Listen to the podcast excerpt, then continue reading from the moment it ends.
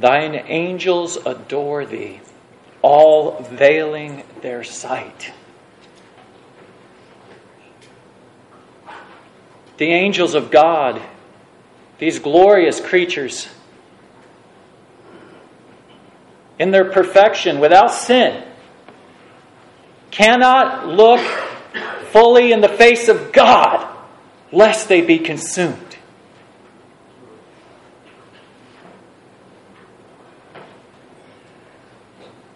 We come before the presence of this same God today.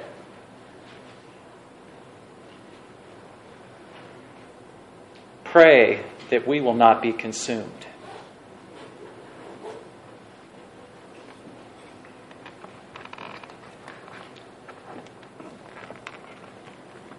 Consider with me Revelation chapter 4.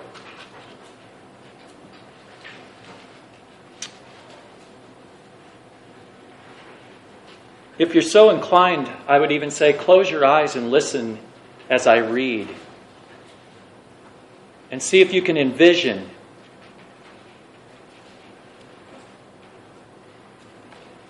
what is spoken of here. Remember, Revelation is not a puzzle book, it's a picture book. It is visions given to the Apostle John.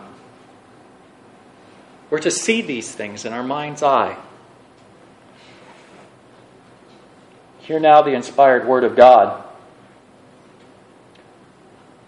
After these things I looked, and behold, a door standing open in heaven.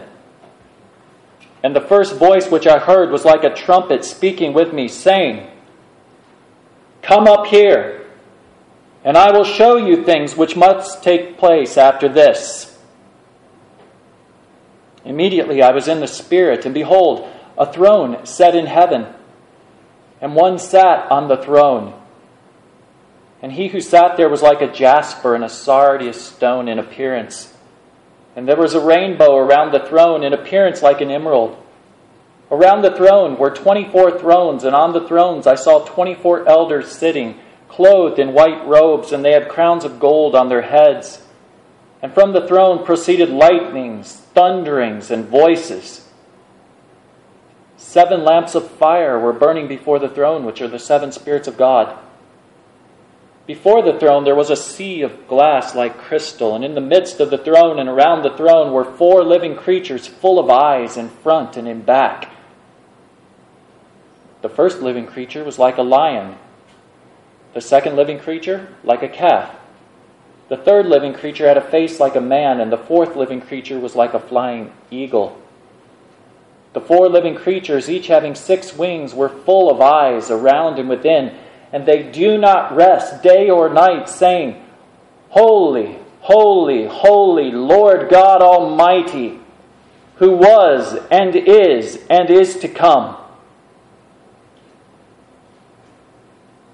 Whenever the living creatures give glory and honor and thanks to him who sits on the throne, who lives forever and ever, the 24 elders fall down before him who sits on the throne and worship him who lives forever and ever, and cast their crowns before the throne, saying, You are worthy, O Lord, to receive glory and honor and power, for you created all things, and by your will they exist and were created.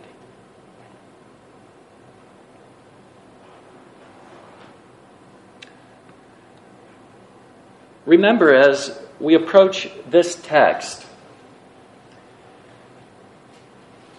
that John is the seer.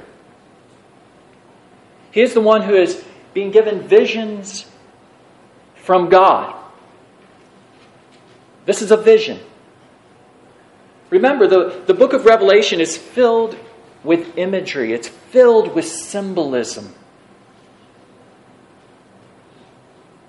How do you describe glorious things such as this to a people such as us with such limited experience?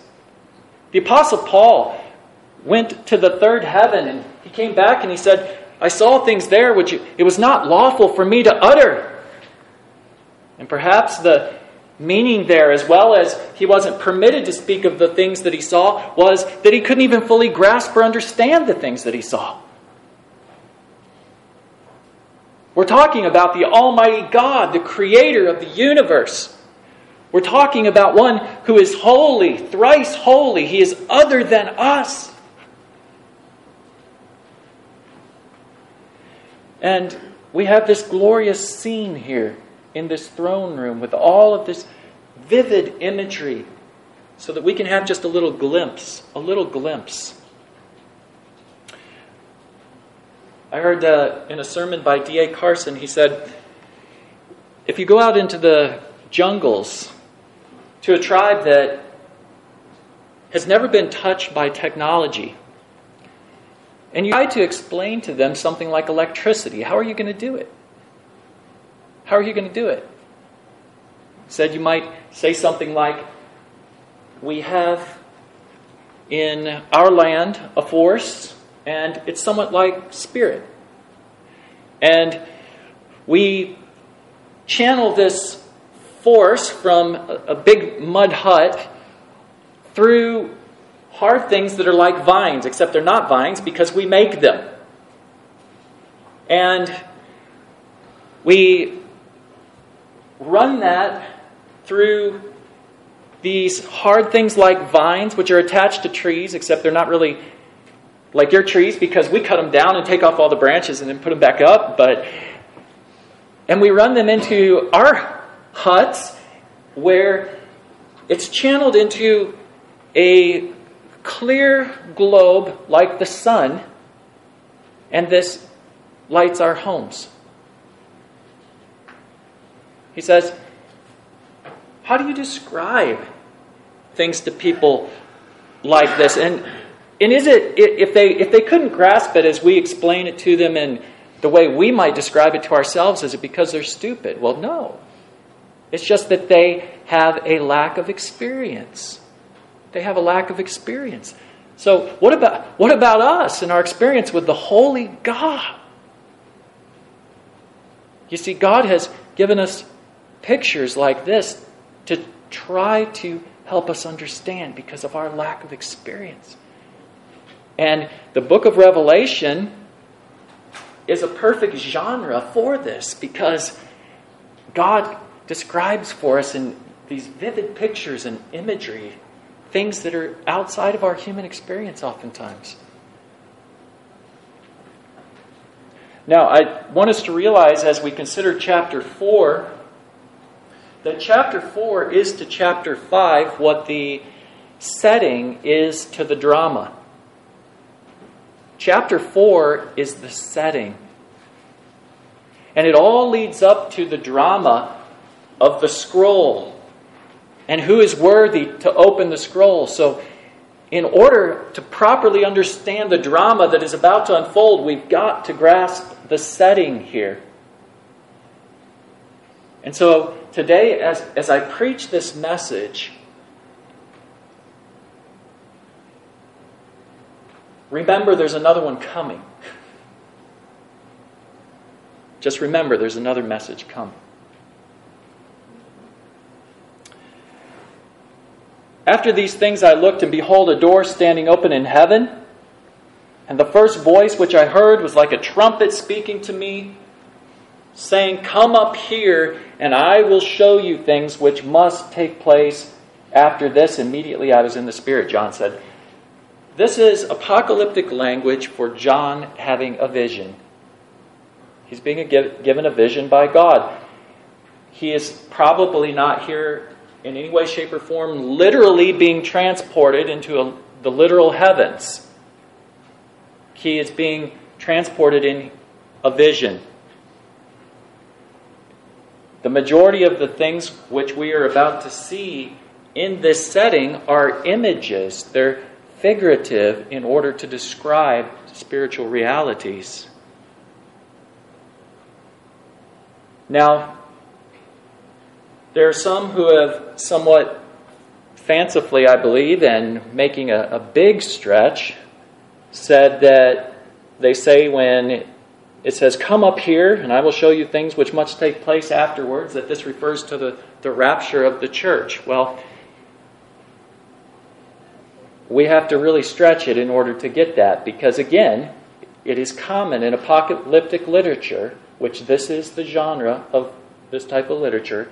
It is very common in apocalyptic literature for the seer, the one who is being given the vision, to be caught up, to be described as him being caught up,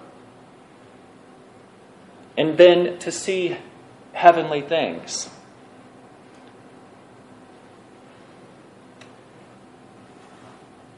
Immediately it says that John was in the Spirit. And what did he see here? A throne set in heaven. And one sat on the throne, and he who sat there was like a jasper and a sardius stone in appearance. And there was a rainbow around the throne in appearance like an emerald. As, as we go on and as we put together chapters 4 and 5, what we see here is this that there's this picture of a throne. And one sitting on the throne who is never described in physical terms with physical characteristics. The only hint of that that we see is the word hand in chapter 5. But God is described by these vivid colors. And so envision this with me for a moment. A dais, circular, raised platform and a throne in the midst of that platform, and glorious light radiating out from that throne in white and in green, or white and red colors. And around the throne is shaped like a, a bow, if you will, a full rainbow around the throne, flashing with the color of the purest and most priceless emeralds. And closest in proximity to that throne of the creatures are four glorious creatures who are described as having eyes all over their bodies, covered with eyes. They have six wings. And they have these various faces and we'll look at those in detail in a minute. So here are these creatures, and they are closest in proximity at, at this point to he who sits upon the throne. And then you work your way outward a little bit further, and there are 24 thrones that encircle this main throne, and these 24 elders sit upon those thrones probably before we get to the 24 elders, we also see a, and we'll describe this in more detail, what it really looks like. It says a sea of crystal.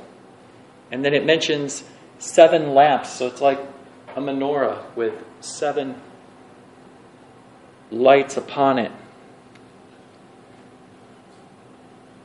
Then these 24 elders, and then the next circle outward from chapter 5, it says that there's a host of angels. And then the next circle outward from that is all of creation, all human beings, and all creatures and all of creation. So you see how it works its way from the center of the throne, where God sits, to these four creatures, and then these 24 elders, and then a host of angels Redeemed men, I believe, is another group there, and then all the host of creation. So it's working outward from the center of the throne. What I want us to see as we as we work through this, kind of at the heart of this, and as we look at the imagery here and the depictions, there's some difference among the commentators about who are the 24 elders, etc., etc.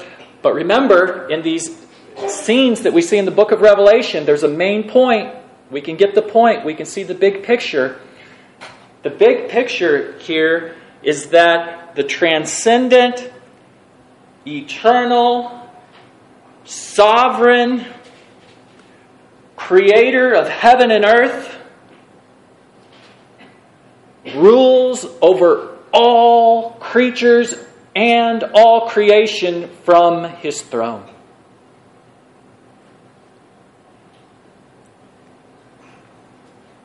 And from his throne he sees all. There is nothing hidden from him, all is exposed to the eyes of him with whom we have to give an account.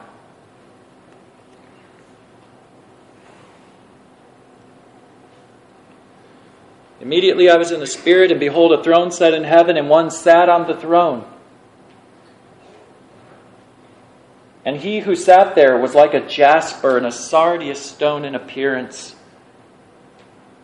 And there was a rainbow around the throne in appearance like an emerald. Again, how do you describe God? He told Moses, he said, You cannot see my face and live. You know, we, we sing the hymn, He hideth my soul in the cleft of the rock that shadows a dry, weary land. He hideth my life in the depth of his love and covers me there with his hand. Read the account of Moses saying, God, I want to see your glory. And God says to him, No one can see my face and live. And he says, I will pass by you in my glory and I will cover you with my hand. Why? Because if Moses saw the full glory of God, he would be consumed.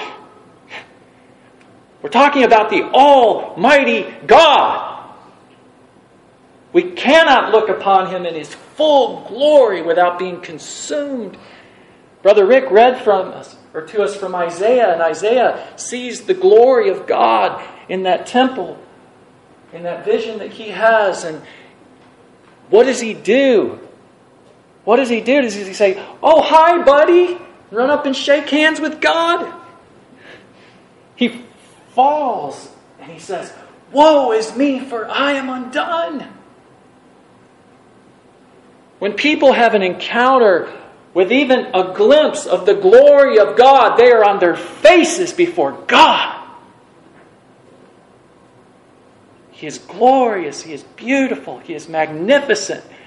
And here, the imagery is of beautiful stones when it talks about the jasper here, the, quali- the, the way that they uh, categorize precious stones back at that time are a little bit different than us.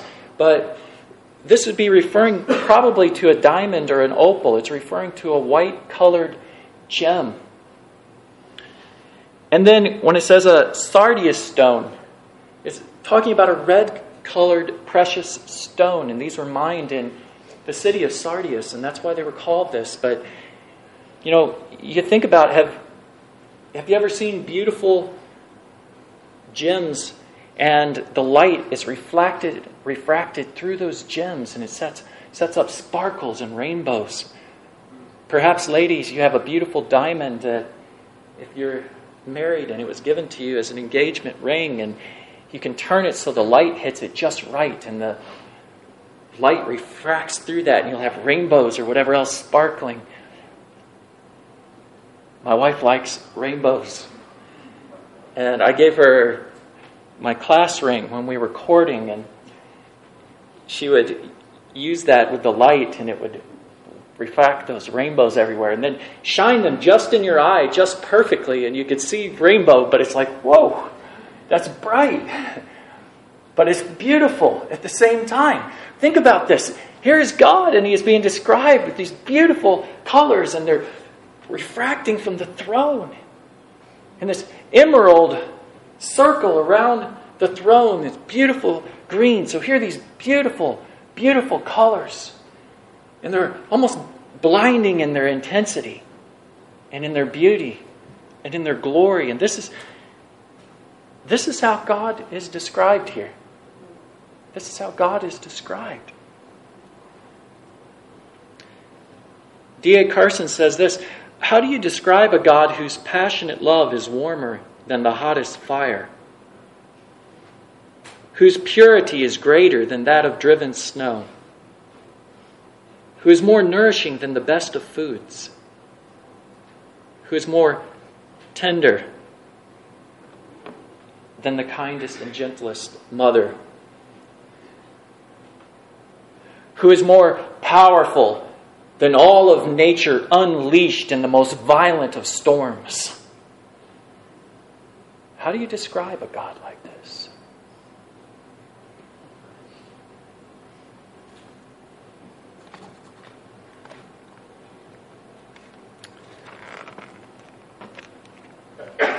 Around the throne, then, were 24 thrones.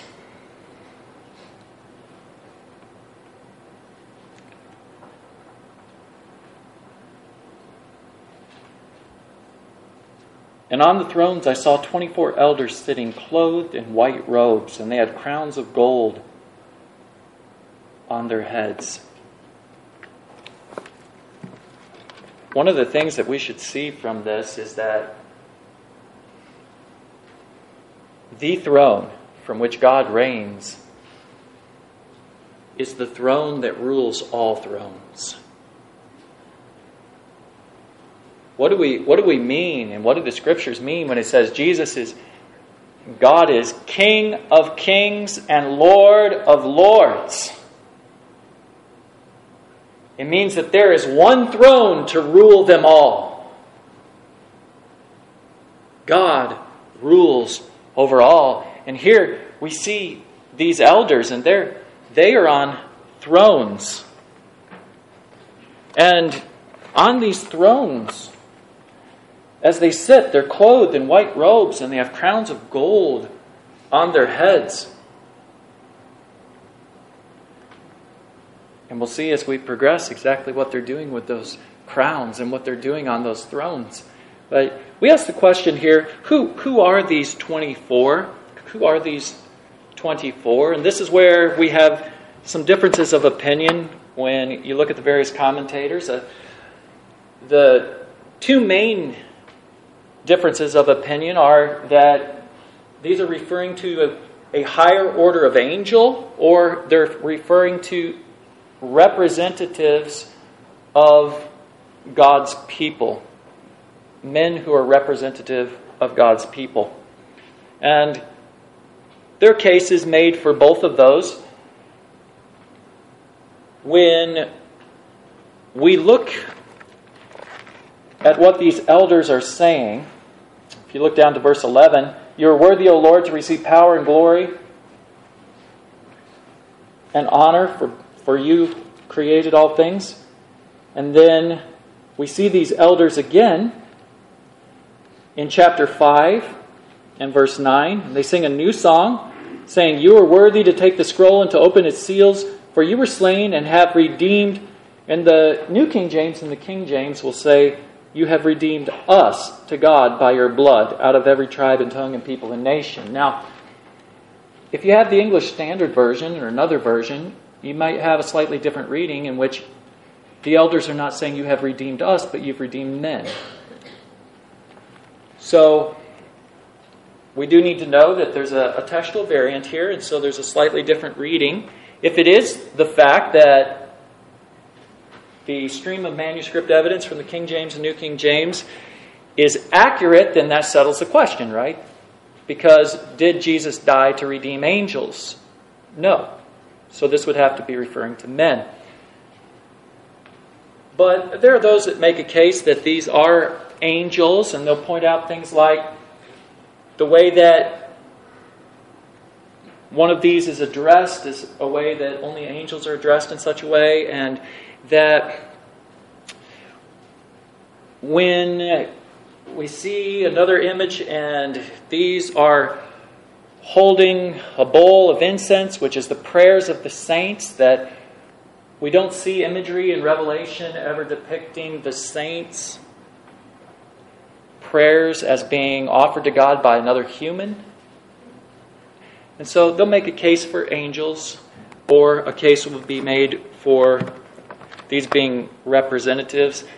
I'm going to say this right away. As we look at the big picture, at the big picture, I'm going to give my opinion on this, but it doesn't affect the big picture one way or the other. It doesn't affect the big picture one way or the other. And we'll talk about what that big picture is in just a moment. But I would agree with the position outlined by uh, Stephen Gregg when he outlines the ideal or spiritual view of Revelation at this point, he says this The 24 elders are the celestial representatives of all the redeemed, glorified, and enthroned who worship continuously. Their white robes, he says, symbolize their purity. Their crowns suggest victory and joy more than political authority, because the word for crown here in Greek is stephanos.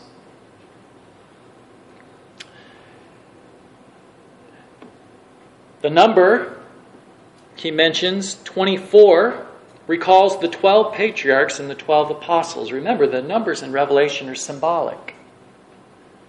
They're, they're symbolic. Unless we can find evidence that they are absolutely not symbolic, we should read them as symbolic because this is a symbolic form of literature, the apocalyptic form of literature. And 24 is 12 times 2. And so you have, I believe, here represented both the saints from the Old Testament and the New Testament in these elders on the throne. Because you think of the 12 tribes of Israel and then the 12 apostles. Very significant number to God in his choosing of leaders of his peoples. So I believe referring I believe these 24 are representatives of the people of God. Now, whether they be angelic representatives or human representatives, harder to determine. But I believe they're representatives of the people of God.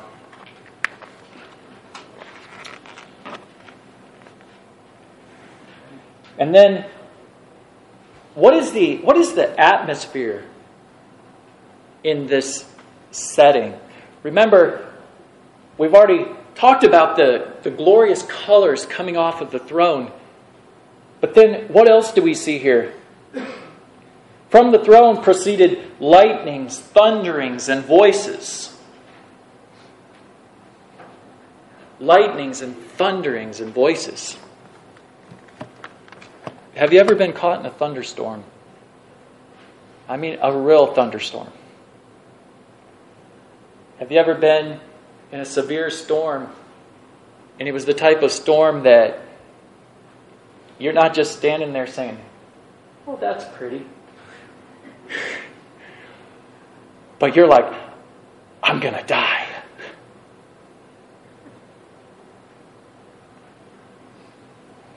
Where lightning is striking. Have you ever seen lightning strike a tree? And the aftermath of that,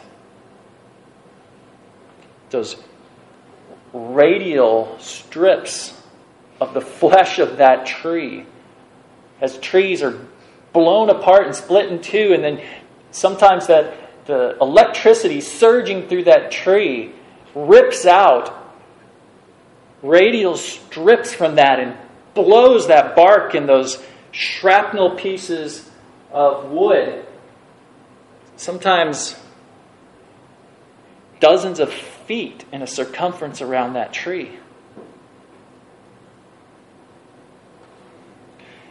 Think about Mount Sinai. What was the atmosphere like at Mount Sinai? Remember, there was thunderings and lightnings and a cloud which covered the mountain. And what did the people do? The people like, cool, cool. Selfie me in the mountain. I mean, they were trembling and quaking before the glory of God manifested there in that place.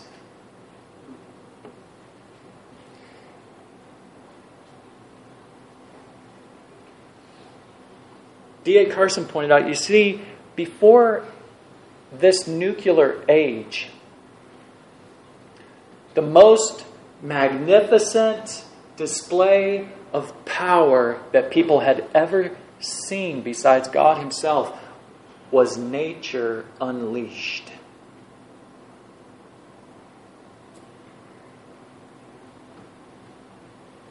Do you get the picture here?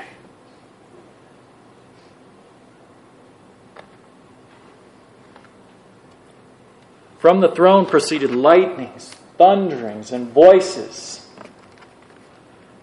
Seven lamps of fire were burning before the throne, which are the seven spirits of God. Now, these uh, seven spirits of God have already been mentioned in chapter 1. And there are different opinions again in regard to this, but I, I believe that this is referring to the Holy Spirit Himself. Not seven separate spirits, but the Holy Spirit Himself and seven of His qualities or characteristics.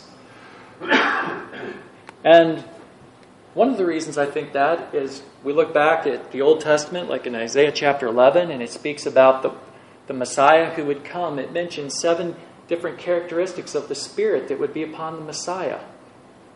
Mean, he would have the spirit of wisdom, etc., etc. And so, I believe this is referring to the Holy Spirit there in His presence with God the Father around this throne. There's seven lamps of fire burning before the throne, which are the seven spirits of God. Before the throne, also, it says, was a sea of glass like crystal. Like a sea of a sea of glass like crystal. This should also, I think, bring to mind to us an Old Testament setting. where there was a candlestick with fires burning upon it, where there was a, a laver that was filled with water. The tabernacle itself. The holiest presence of God being in that tabernacle. And in that instance, the high priest could only go in once a year. And if he messed up in anything and going in there, he was struck dead. This wasn't somewhere that you just sauntered into. Notice it says there was a sea of, of glass like crystal. Now, you don't think of glass like we think of glass. Remember, this was written in the first century. They didn't have crystal clear, transparent glass like we have. All the glass that we found in archaeological digs and whatnot left over from that era, it's it's translucent. It's opaque. It it lets some light through, but you can't just see through it like we do. So some people, some commentators have said that this sea of glass represents the idea that God from the throne sees everything because he's looking down through this perfectly clear lake and looking upon the world below, but that wouldn't that wouldn't fit the historical context whatsoever. And also, in apocalyptic literature and in the Old Testament, the imagery for God's omniscience is eyeballs. It's eyes everywhere. So we see that represented in these creatures around the throne who have eyes all over them. That's symbolizing omniscience from the throne. The scriptures say in the Proverbs, the eyes of the Lord are in every place, beholding the evil and the good. So I don't think that this sea here represents God's omniscience. I think we already have that imagery in the text.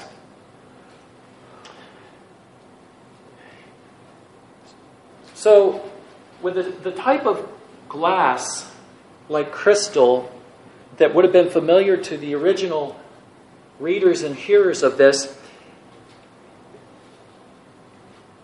it would have been refractory in the sense that with these lightnings and with these glorious colors streaming off of the throne, that it would have been hitting this sea of glass and sparking upwards. So, all of this again to help us see this big picture of this scene filled with light, filled with sound.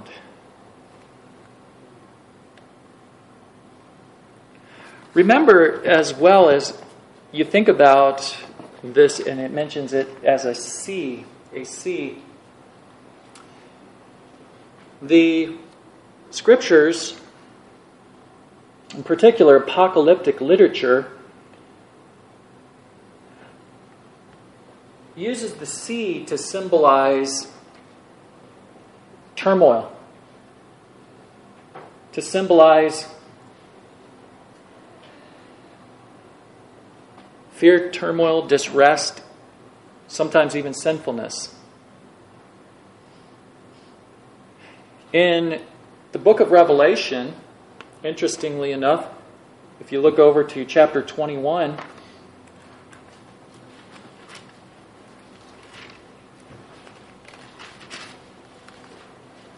and verse 1.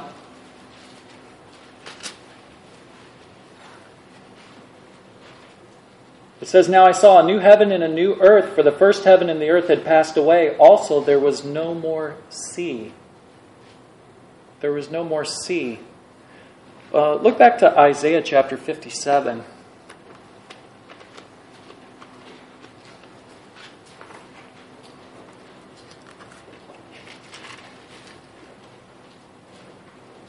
Isaiah 57 and verse 20 says, But the wicked are like the troubled sea when it cannot rest, whose waters cast up mire and dirt. It's interesting in the vision given to Daniel when he sees the beasts, and in Revelation when it mentions the beast, it says that they come up from the sea. They come up from the sea. All of this, as we consider the imagery or the symbolism, fits with the, the Jewish historical context. You see, to the, to the Jews, the sea was a frightening and a deadly place. It was frightening, it was deadly. Again, uh, I'll reference D.A. Carson. He said, he said the idea of you know this the sea and going down to the sea and being taken up in a ship and going out onto the sea. He said that idea is Brit. See, he spent like nine years in Great Britain. He says that idea is Brit. That's not Bible. He said the Jews, when they, you think about even Solomon and building sailing vessels, they hired soldiers, sailors to come in. They didn't send their own people out to sail the vessels. They had little fishing boats, but that was about it. See, to the Jewish people, the sea was a frightening place. So you see how this fits in again to the big, the big picture. What, what we're seeing here, layer upon layer upon layer, is the transcendence of God the transcendence of God, the inapproachability of God. And it's all the setting, it's setting it up for chapter 5. So, layer upon layer upon layer. You don't just walk up to this throne and shake hands with the guy sitting on it. Right? This is the setting, it's setting it all up for what's to come.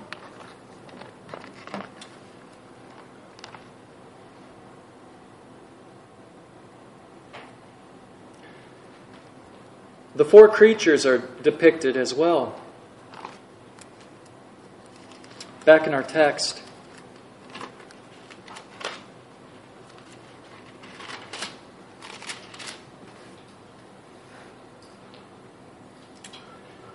And in the midst of the throne and around the throne were four living creatures full of eyes in front and in back. Try and, try and envision that for a moment. here, here are creatures, they've got six wings, they have faces. One is like a lion, one is like a calf, one is like an eagle, one is like a man.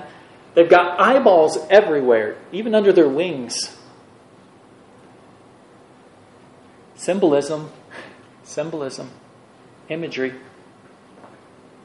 The descriptions of these creatures are actually combined from Ezekiel and Isaiah.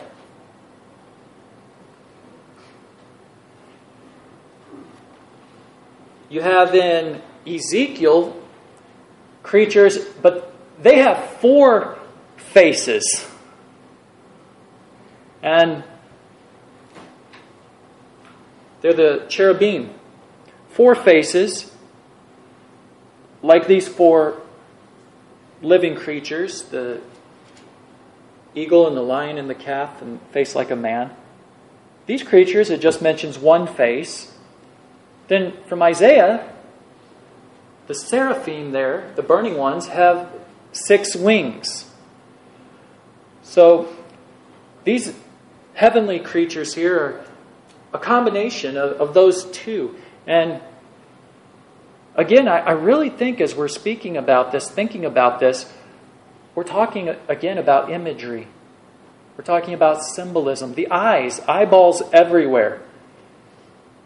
Is, is this speaking about a real creature that's got eyeballs everywhere? The, the symbolism is just too poignant, it's just too prominent there not to be symbolism. it's referring to being able to see everything. God from his throne sees all.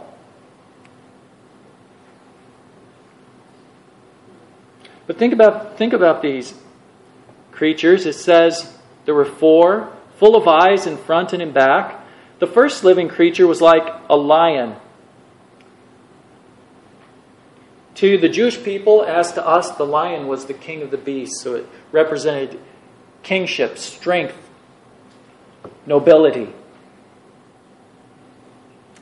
The second living creature was like a calf, an oxen, which would represent strength. So, rule, nobility, strength. The third living creature had a face like a man. What do you think that would represent?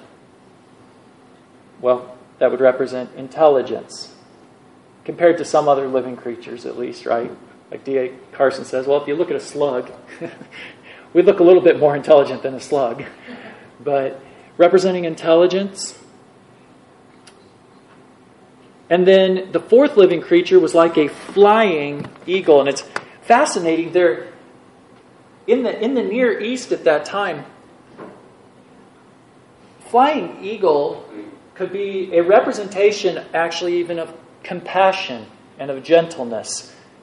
Now, we think about eagles and we think about the United States of America, and then whatever you think about the United States of America when you think about an eagle. But remember, we've got to go back and get in their shoes if we're going to understand this properly. We can't see United States of America here flying eagle. There's no, no way in the world that that's what this could represent.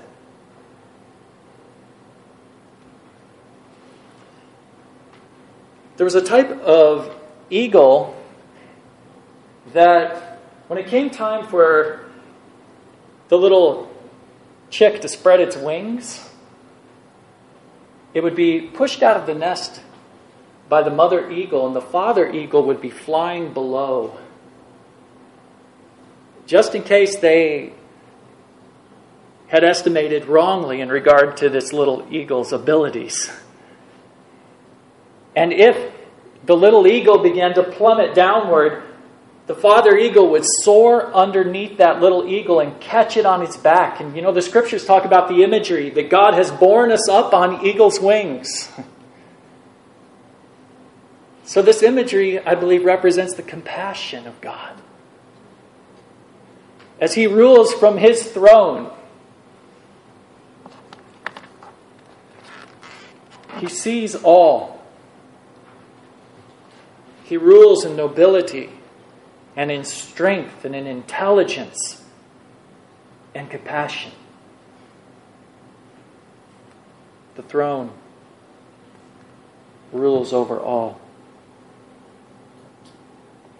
And these four living creatures, each having six wings, full of eyes around and within. And what do they do? They do not rest day or night, saying, Holy, holy, holy, Lord God Almighty, who was and is and is to come.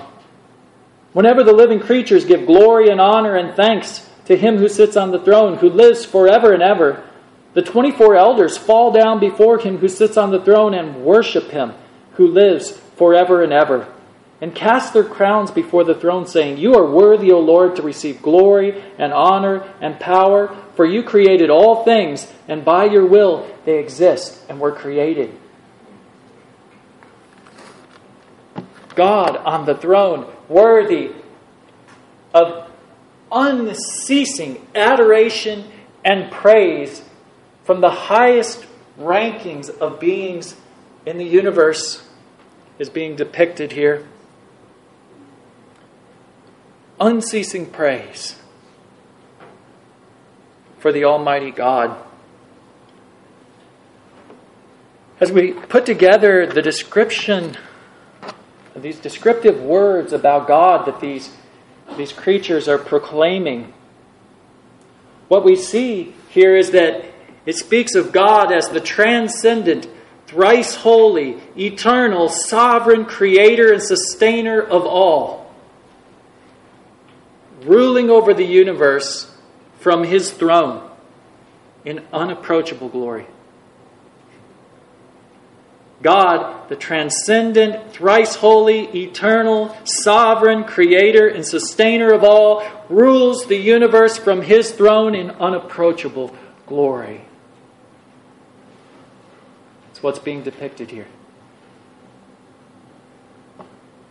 Notice it says, Holy, holy, holy. Whenever something is repeated in the scripture, it is done so for emphasis. Jesus, when speaking to people, would say, I like the King James, Verily, verily, I say unto thee. Truly, truly. If you heard truly, truly, your ears perk up. You're like, something, something important is coming here. The letter 3, or the number 3, is so symbolic, and it's throughout Revelation in many different ways in pairings of three. Notice, holy, holy, holy, Lord God Almighty, who was and is and is to come. You see it over and over again. Three represents the Trinity in the book of Revelation.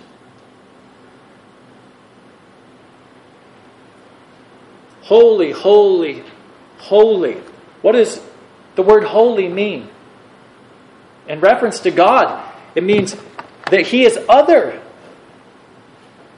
He's not us. He is other. He's transcendent. He's above us. He's removed from us. He is not affected by us, tainted by us, corrupted by us in any way, shape, or form. The, the whole picture here is a picture of transcendence, God being above us and beyond us. He's holy. You think about the tabernacle, and they had the sacred vessels.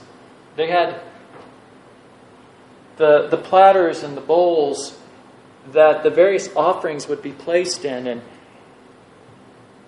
you know, the priest just didn't grab one of those and go home and eat their Cheerios out of it in the morning. Right? These things were consecrated, they were set apart for holy use. They were not common. You know, back in those days, they didn't have toilets, they had pots. Pots were for common use, they had things that they used them for in a common way.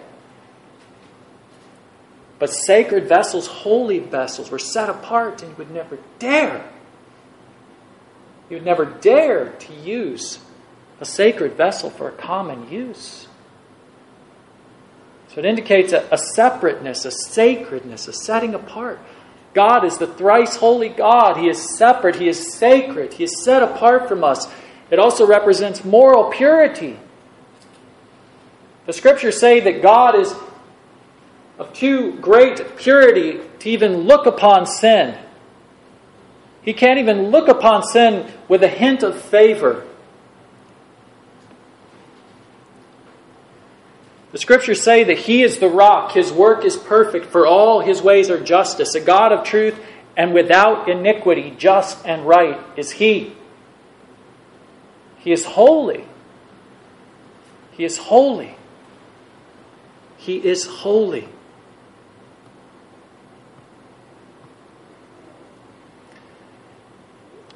Psalm 113, turn there for a moment.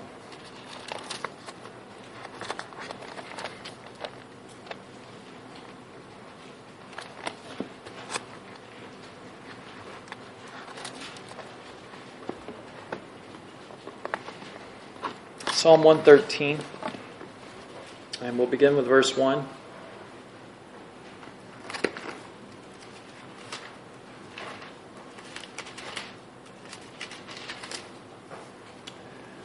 Praise the Lord.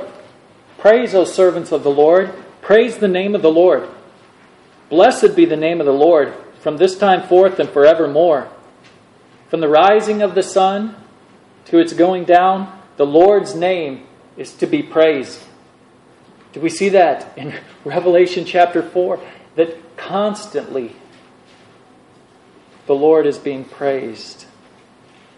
The Lord is high above all nations his glory above the heavens.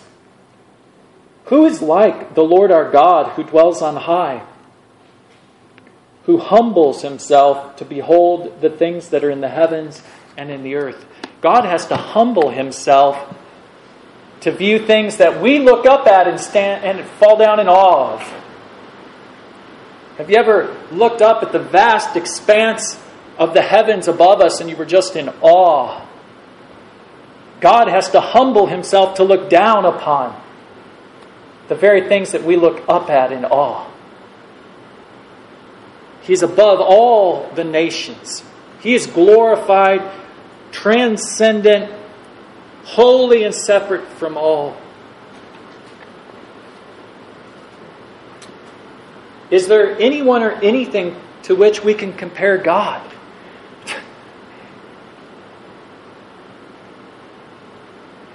you know, again, God in His graciousness in the Scriptures uses metaphors and similes. You know what metaphors and similes are?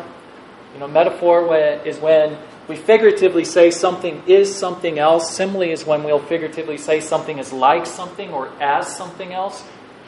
God has to communicate Himself to us in that type of language because He is so holy, He is so transcendent. So when the Scriptures say He is a rock, well, it doesn't mean that he's a big chunk of granite sitting there, right? But it's, it's describing his characteristic of, of his strength, his fortitude, and that he is someone that you can run to, and the storms and the, the waves will not move him. But again, God has to humble himself to communicate to us in such a way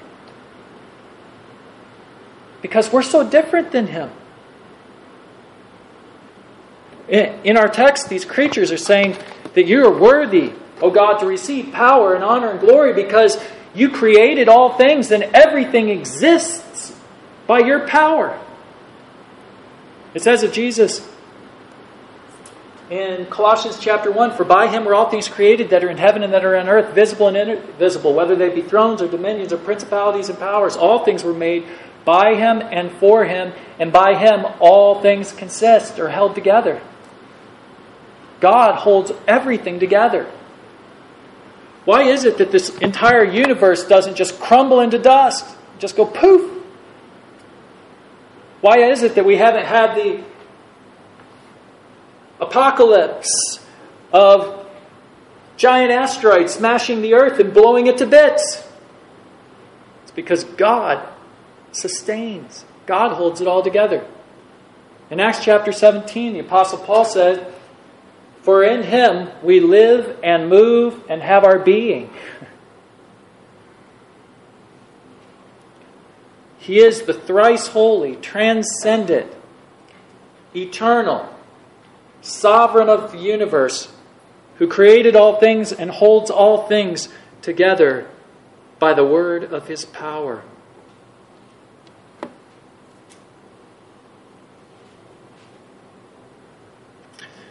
Bruce Waltke says this God's transcendence as creator and sustainer of the world assures his sovereign supremacy, his freedom to enact his will. Chance does not rule, but the Lord rules chance. There are no other gods, he says, to compete with him, and earthbound mortals cannot thwart his will and purposes. The wicked who renounce and or disregard his rule are obviously fools. You know, as we look at the, the big picture of the book of Revelation, again, to whom was it given? It was given to people who were facing or going to face persecution for the faith. It's given to them so that they will recognize that God rules over all creation and will bring it to its accomplished purpose in His own timing.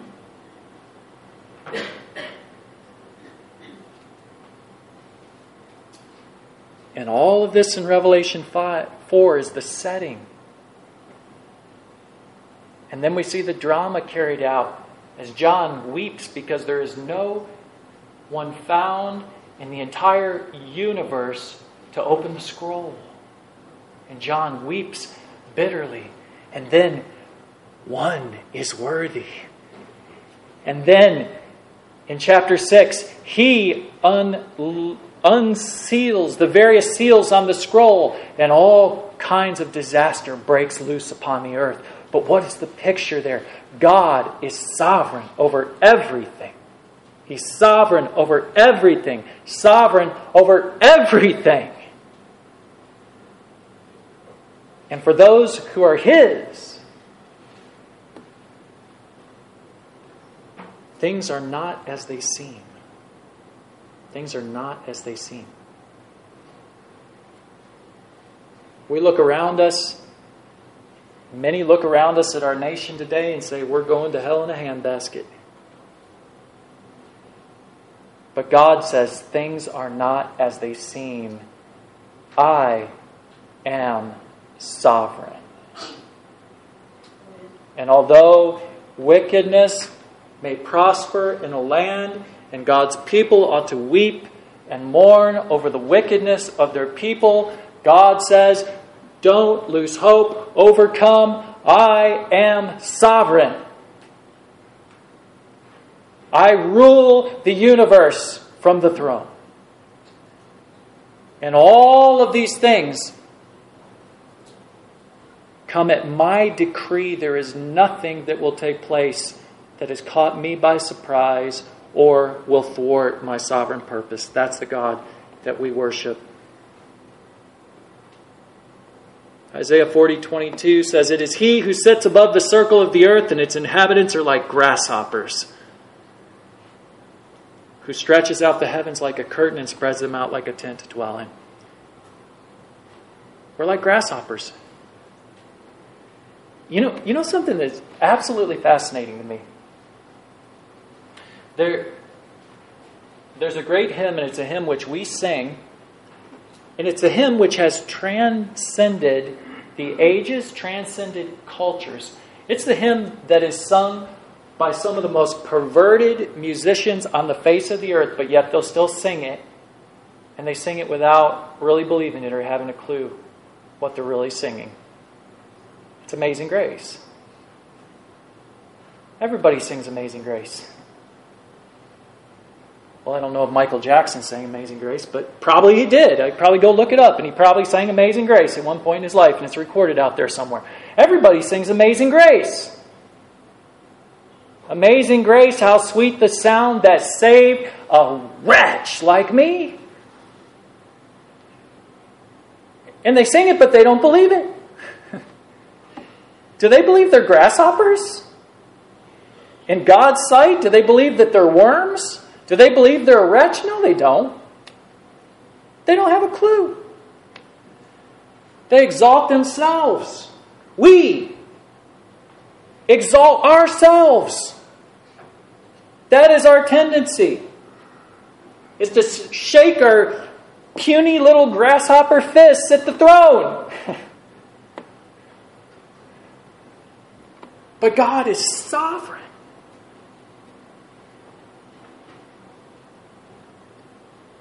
If we were to look on him in his full glory, we would just be blown into dust.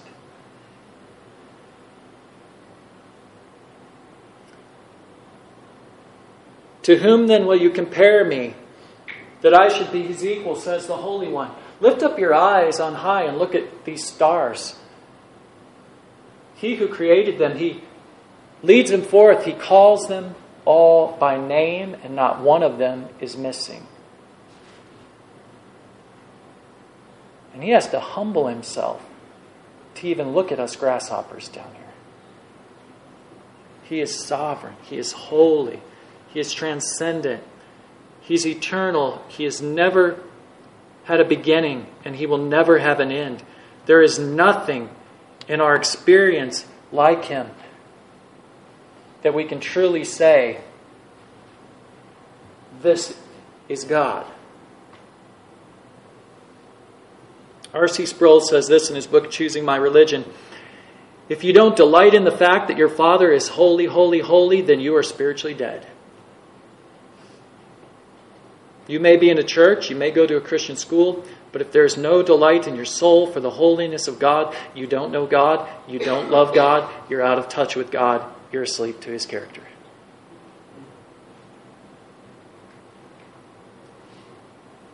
You see, those who are God's worship him for his holiness. Now, I told you there's another message coming. because if God is just transcendent, but he is not also in, immanent, if he is just above us and beyond us and removed from us and other than us, but He's not with us and reaching out to us and communicating with us in a way that can be understood, then we're all we're all doomed. We're all doomed. It's like it's like it, as if we were chained with unbreakable chains encircling our bodies, holding us tightly as we wasted away with cancer or heart disease, and there the cure was on top of a shelf in our cell, and we could never reach it. So praise God, there's another message coming. But, but, but, if we don't understand the holiness of God, and He is not a tame lion, and He is a consuming fire, and He is the God with whom we have to do, then we'll, we will presume upon Him. We will exalt ourselves, and we will be consumed by Him in wrath. Here, here's the reality. I, I spent 40 minutes at the jail Tuesday night trying to convince the men there of the problem. And then spent about 10 minutes with the solution. Because if they don't grasp the problem, they don't grasp the solution. There's no way to. The problem is, as God told Moses, He said, I will not acquit the wicked. I will not acquit the wicked. God is so holy, so pure, so righteous that he cannot accept, tolerate sin. And he says, I will not simply forgive the wicked. It won't happen. Well, why is that a problem? Do we have any wicked people in here today? Say amen. Amen. amen. We're wicked. Every one of us has broken the commandments of God. Not just once, in multiple ways. Not just ignorantly, but deliberately we've done it. The Bible says the wages of sin is death, and that's talking about eternal punishment from God. But God is so pure, so transcendent, so holy, so righteous that He cannot tolerate sin. He will not acquit the wicked. That's a problem. That's a problem. And unless people see the problem, they will not appreciate the Savior. Unless people see God high and lifted up and exalted, unless they recognize that you don't just saunter into His presence, they'll never appreciate the solution. one of the deepest, deepest, deepest sins and dangers in churches today is that people do not appreciate, understand the holiness of Almighty God. They don't appreciate the distance between them and God. They do not see themselves as wretches, as worms. They may even stand up and sing it. In some of the hymns, some of the uh, more modern hymnals that that statement uh, would he devote his sacred head for such a worm as I? They take that worm part out of there. You don't want to bruise our tender self esteem. But if we don't recognize that we are worms groveling in the sewage of our sin before an almighty God, we cannot appreciate him and look upward to Him and seek His forgiveness and His grace in Christ.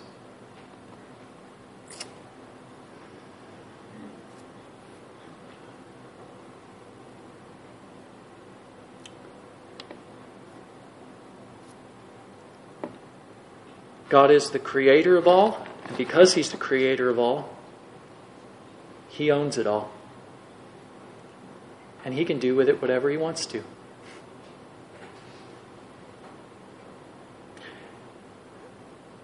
He in His love created us, sustains us, and calls us unto Himself.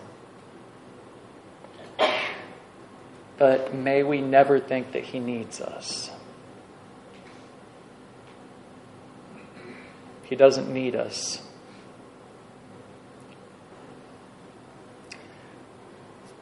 Augustine said this in his Confessions You are my Lord because you have no need of my goodness.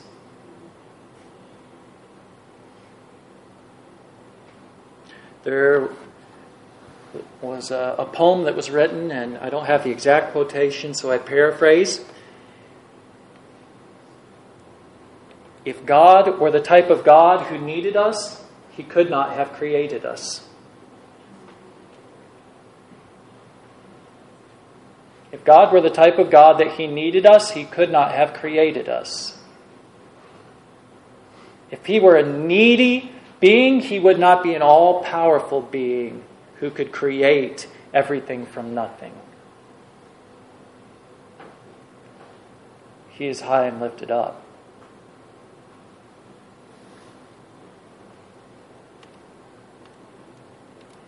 Have you delighted in His holiness and His purity? And have you bowed before Him?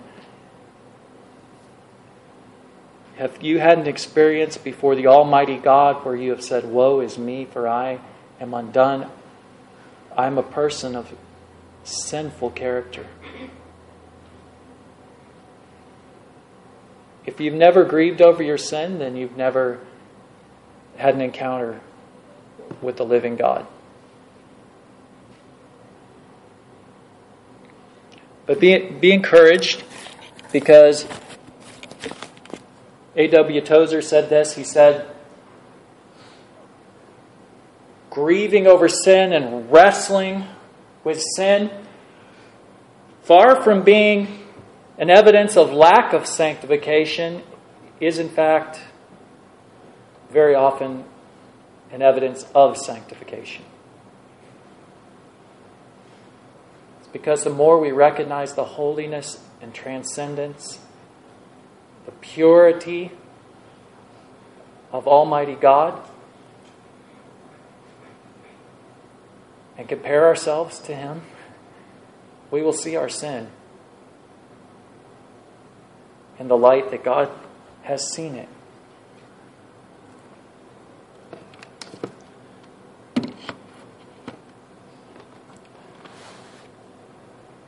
And then next week, with the Lord's help, we're going to see the Lamb and He who is worthy. But may today we bow at the feet of the Holy God. Father, we thank you for your word that we could examine today. Thank you for your character and nature, that you are absolutely holy. I pray that we will not trifle with you. We won't presume upon you. We won't think that we can treat you as just one of us, one of the good old boys. May we not look at it like me and the big man upstairs, just me and God hanging out. No, may we be floored by your holiness, O oh God.